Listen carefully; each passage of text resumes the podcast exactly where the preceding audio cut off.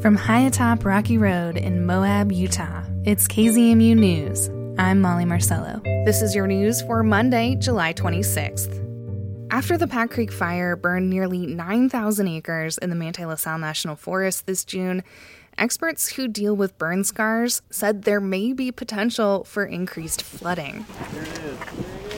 And last night, that happened.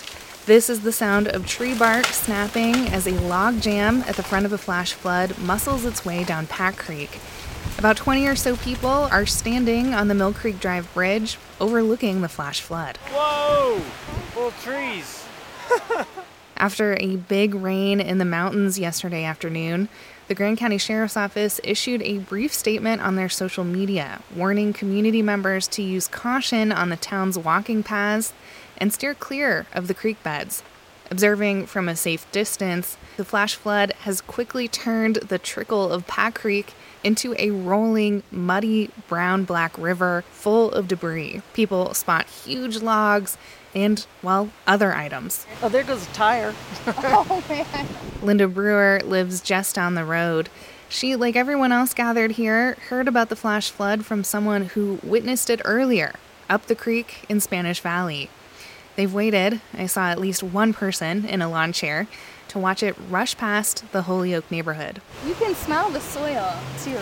Oh, Yeah. it was really strong back there. Yeah. Because it's coming out of Pack Creek. It was really smell like a lot of burned, burned wood. We're looking over an area that was cleaned up years ago after the 2018 Cinema Court fire.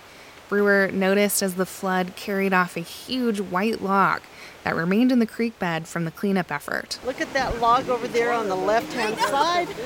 It's huge. I was huge. just about to say. Yeah, they left a lot of stuff when they cut it out. Okay. They left a lot of stuff laying. Okay.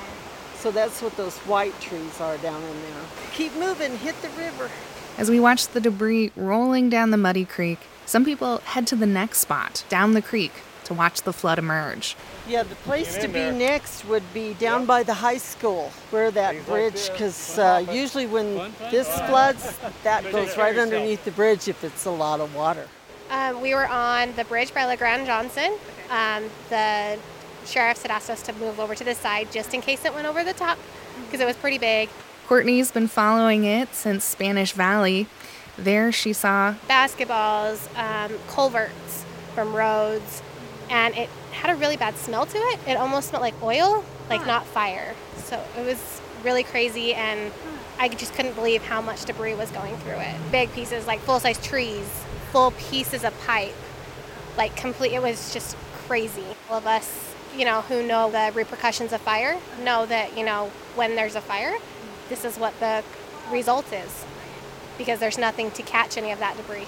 As of this morning, local law enforcement had not observed structure damage due to the flash flooding. However, the San Juan County Sheriff's Department says some county roads in Spanish Valley did get covered in mud, and they used a backhoe yesterday to clear them out. A closure order related to the Pack Creek fire remains in effect. A representative from the Manti La Sal National Forest says this closure order does cover affected areas from yesterday's flood. Some trails are open, like the whole enchilada, but areas like Upper Geyser Pass Road remain closed because of debris flows and road instability. The nation's second largest reservoir is now at its lowest point since it first filled in the 1960s. From KUNC, Luke Runyon has more.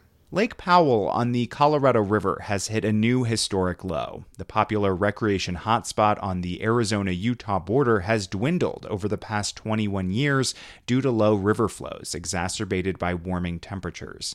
Brad Udall is a climate scientist at Colorado State University. He says demand across the seven U.S. states that rely on the river hasn't declined fast enough to match the reduced supply. basically every drop in the river is now being utilized. And so, you know, everybody wants a piece of this river and there's nothing left over. Emergency water releases from smaller reservoirs upstream of Powell will take place over the next six months.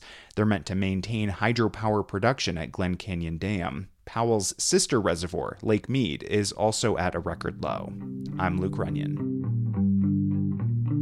The region's extreme and exceptional drought is affecting many communities throughout the West, including those within the Navajo Nation. Katherine Davis Young with our partners at KJZZ reports. Navajo Nation President Jonathan Nez says the largest reservation in the U.S. is continuing to struggle with drought conditions. The Navajo Nation stretches across northern Arizona into Utah and New Mexico. The U.S. Drought Monitor shows the majority of that area is in extreme or exceptional drought. In his State of the Navajo Nation address, President Nez said conditions are becoming especially difficult for the many Navajo families who keep livestock. We were in one community on the eastern part of the Navajo Nation where about 30 horses were there at the windmill where there was no water they suffering. The tribe received more than $1.8 billion in its first relief payment from the American Rescue Plan Act. Nez calls that a once in a lifetime opportunity and says he plans to invest some of that funding in water infrastructure and conservation projects. Katherine Davis Young, KJZZ News, Phoenix. This report comes from our partners at KJZZ and their Tribal Natural Resources Desk. Secretary of the Interior Deb Haaland was in Western Colorado recently, hearing from local stakeholders who helped write the CORE Act. The federal bill would protect about 400,000 acres in Colorado. KBUT's Christopher Biddle reports from Haaland's stop in Ridgway on Saturday. As a member of Congress, Deb Haaland supported the CORE Act, and now in her position with the Biden administration, she says she still supports it. The CORE Act is a model for outdoor recreation work that's envisioned in the President's America the Beautiful initiative. At Interior, we recognize efforts are best when they're locally led and locally designed. Haaland spoke to about 20 local stakeholders outside at the top of the Pines Nature Preserve, a cloud covered Mount Sneffels behind her. She was flanked by Colorado Senators John Hickenlooper and Michael Bennet. Bennet is sponsoring the bill in the Senate. The CORE Act aims to protect land from oil and gas development and promote the outdoor recreation economy. It's passed the House several times, including this session. Many have high hopes for it to finally pass the Senate in 2021. I'm Christopher Biddle.